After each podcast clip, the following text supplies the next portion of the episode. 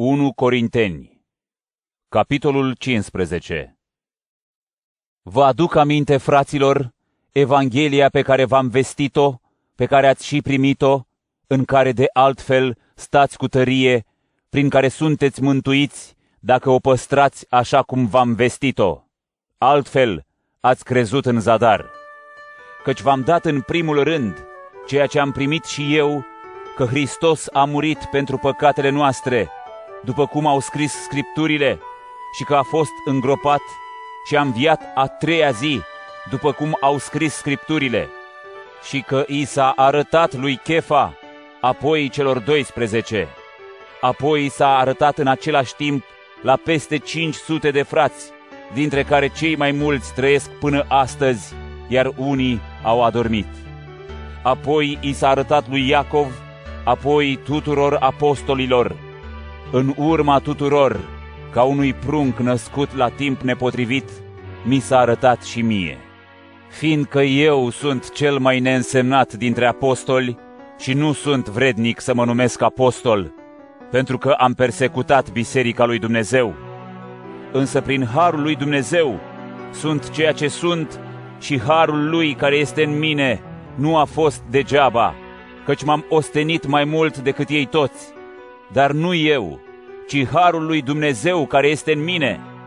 Deci fie eu, fie ei, noi așa propovăduim și voi așa ați crezut. Dacă Hristos este vestit că a înviat din morți, cum de spun unii dintre voi că nu există înviere din morți?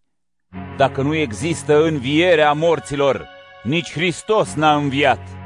Dacă Hristos nu a înviat, degeaba este și propovăduirea noastră, degeaba este și credința voastră. Mai mult, suntem dovediți ca martori mincinoși ai lui Dumnezeu, căci împotriva lui Dumnezeu am mărturisit că l-a înviat pe Hristos, pe care Dumnezeu, dacă morții nu învie, nu l-a înviat. Căci dacă morții nu învie, nici Hristos nu a înviat. Iar dacă Hristos n-a înviat, deșartă este credința voastră și sunteți încă în păcatele voastre, iar cei care au adormit în Hristos au pierit. Dacă nădăjduim în Hristos numai în viața aceasta, suntem mai deplâns decât toți oamenii. Dar Hristos a înviat acum fiind primul rod al învierii dintre cei adormiți.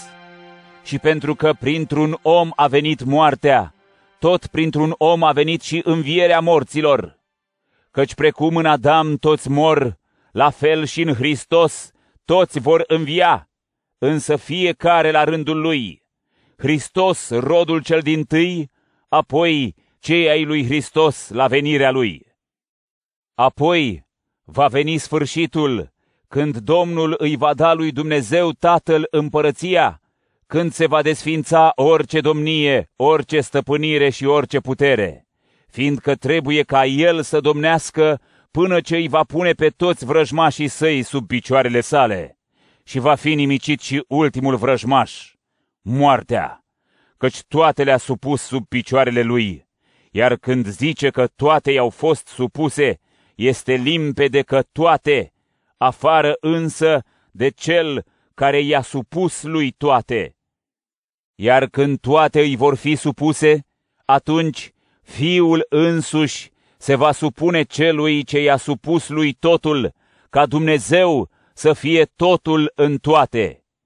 Deci ce vor face cei care se botează pentru cei morți? Dacă morții nu învie nicicum, atunci de ce se mai botează pentru ei? Iar noi, noi de ce mai înfruntăm primejdii în fiecare clipă? În fiecare zi stau în fața morții.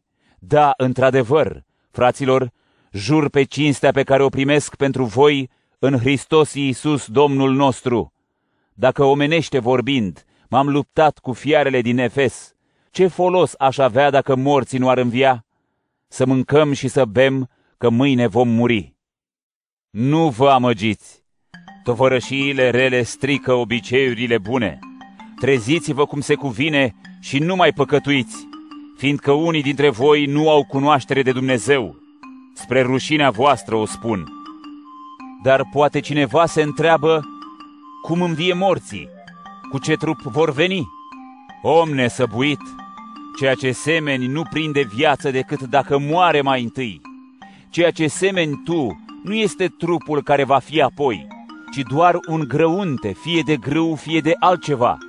Dar Dumnezeu îi dă acelui grăunte un trup după cum voiește și fiecărei semințe câte un trup. Nu toate trupurile sunt la fel, ci unul este trupul omului, altul al animalului, altul al păsării, altul al peștelui. Sunt și trupuri cerești și trupuri pământești. Dar una este slava celor cerești, alta a celor pământești.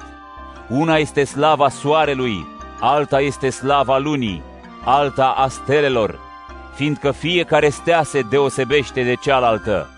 Tot așa este și învierea morților. Se seamănă în stricăciune, dar este înviat în neputrezire. Se seamănă în necinste, dar învie în slavă. Se seamănă în slăbiciune, dar învie în putere. Se seamănă un trup firesc, dar învie un trup duhovnicesc. Dacă există un trup firesc, există și unul duhovnicesc, precum stă scris.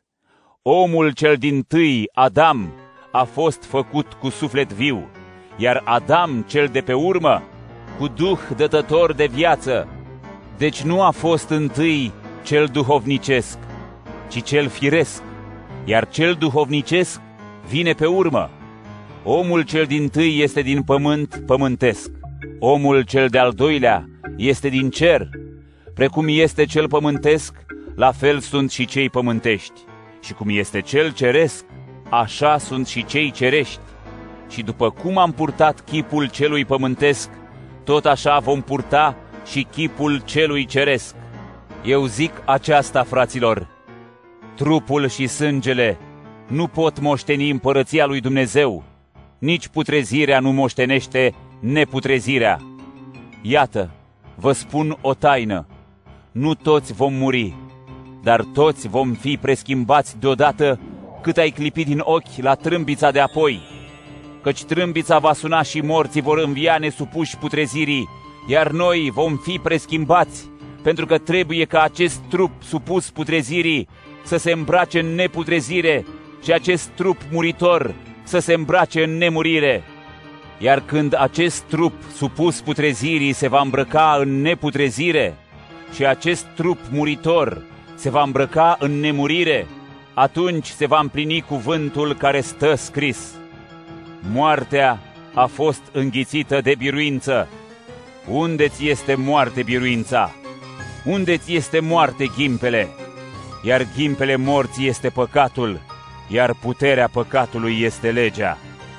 Să aducem mulțumire lui Dumnezeu, Cel ce ne-a dat biruința prin Domnul nostru Iisus Hristos.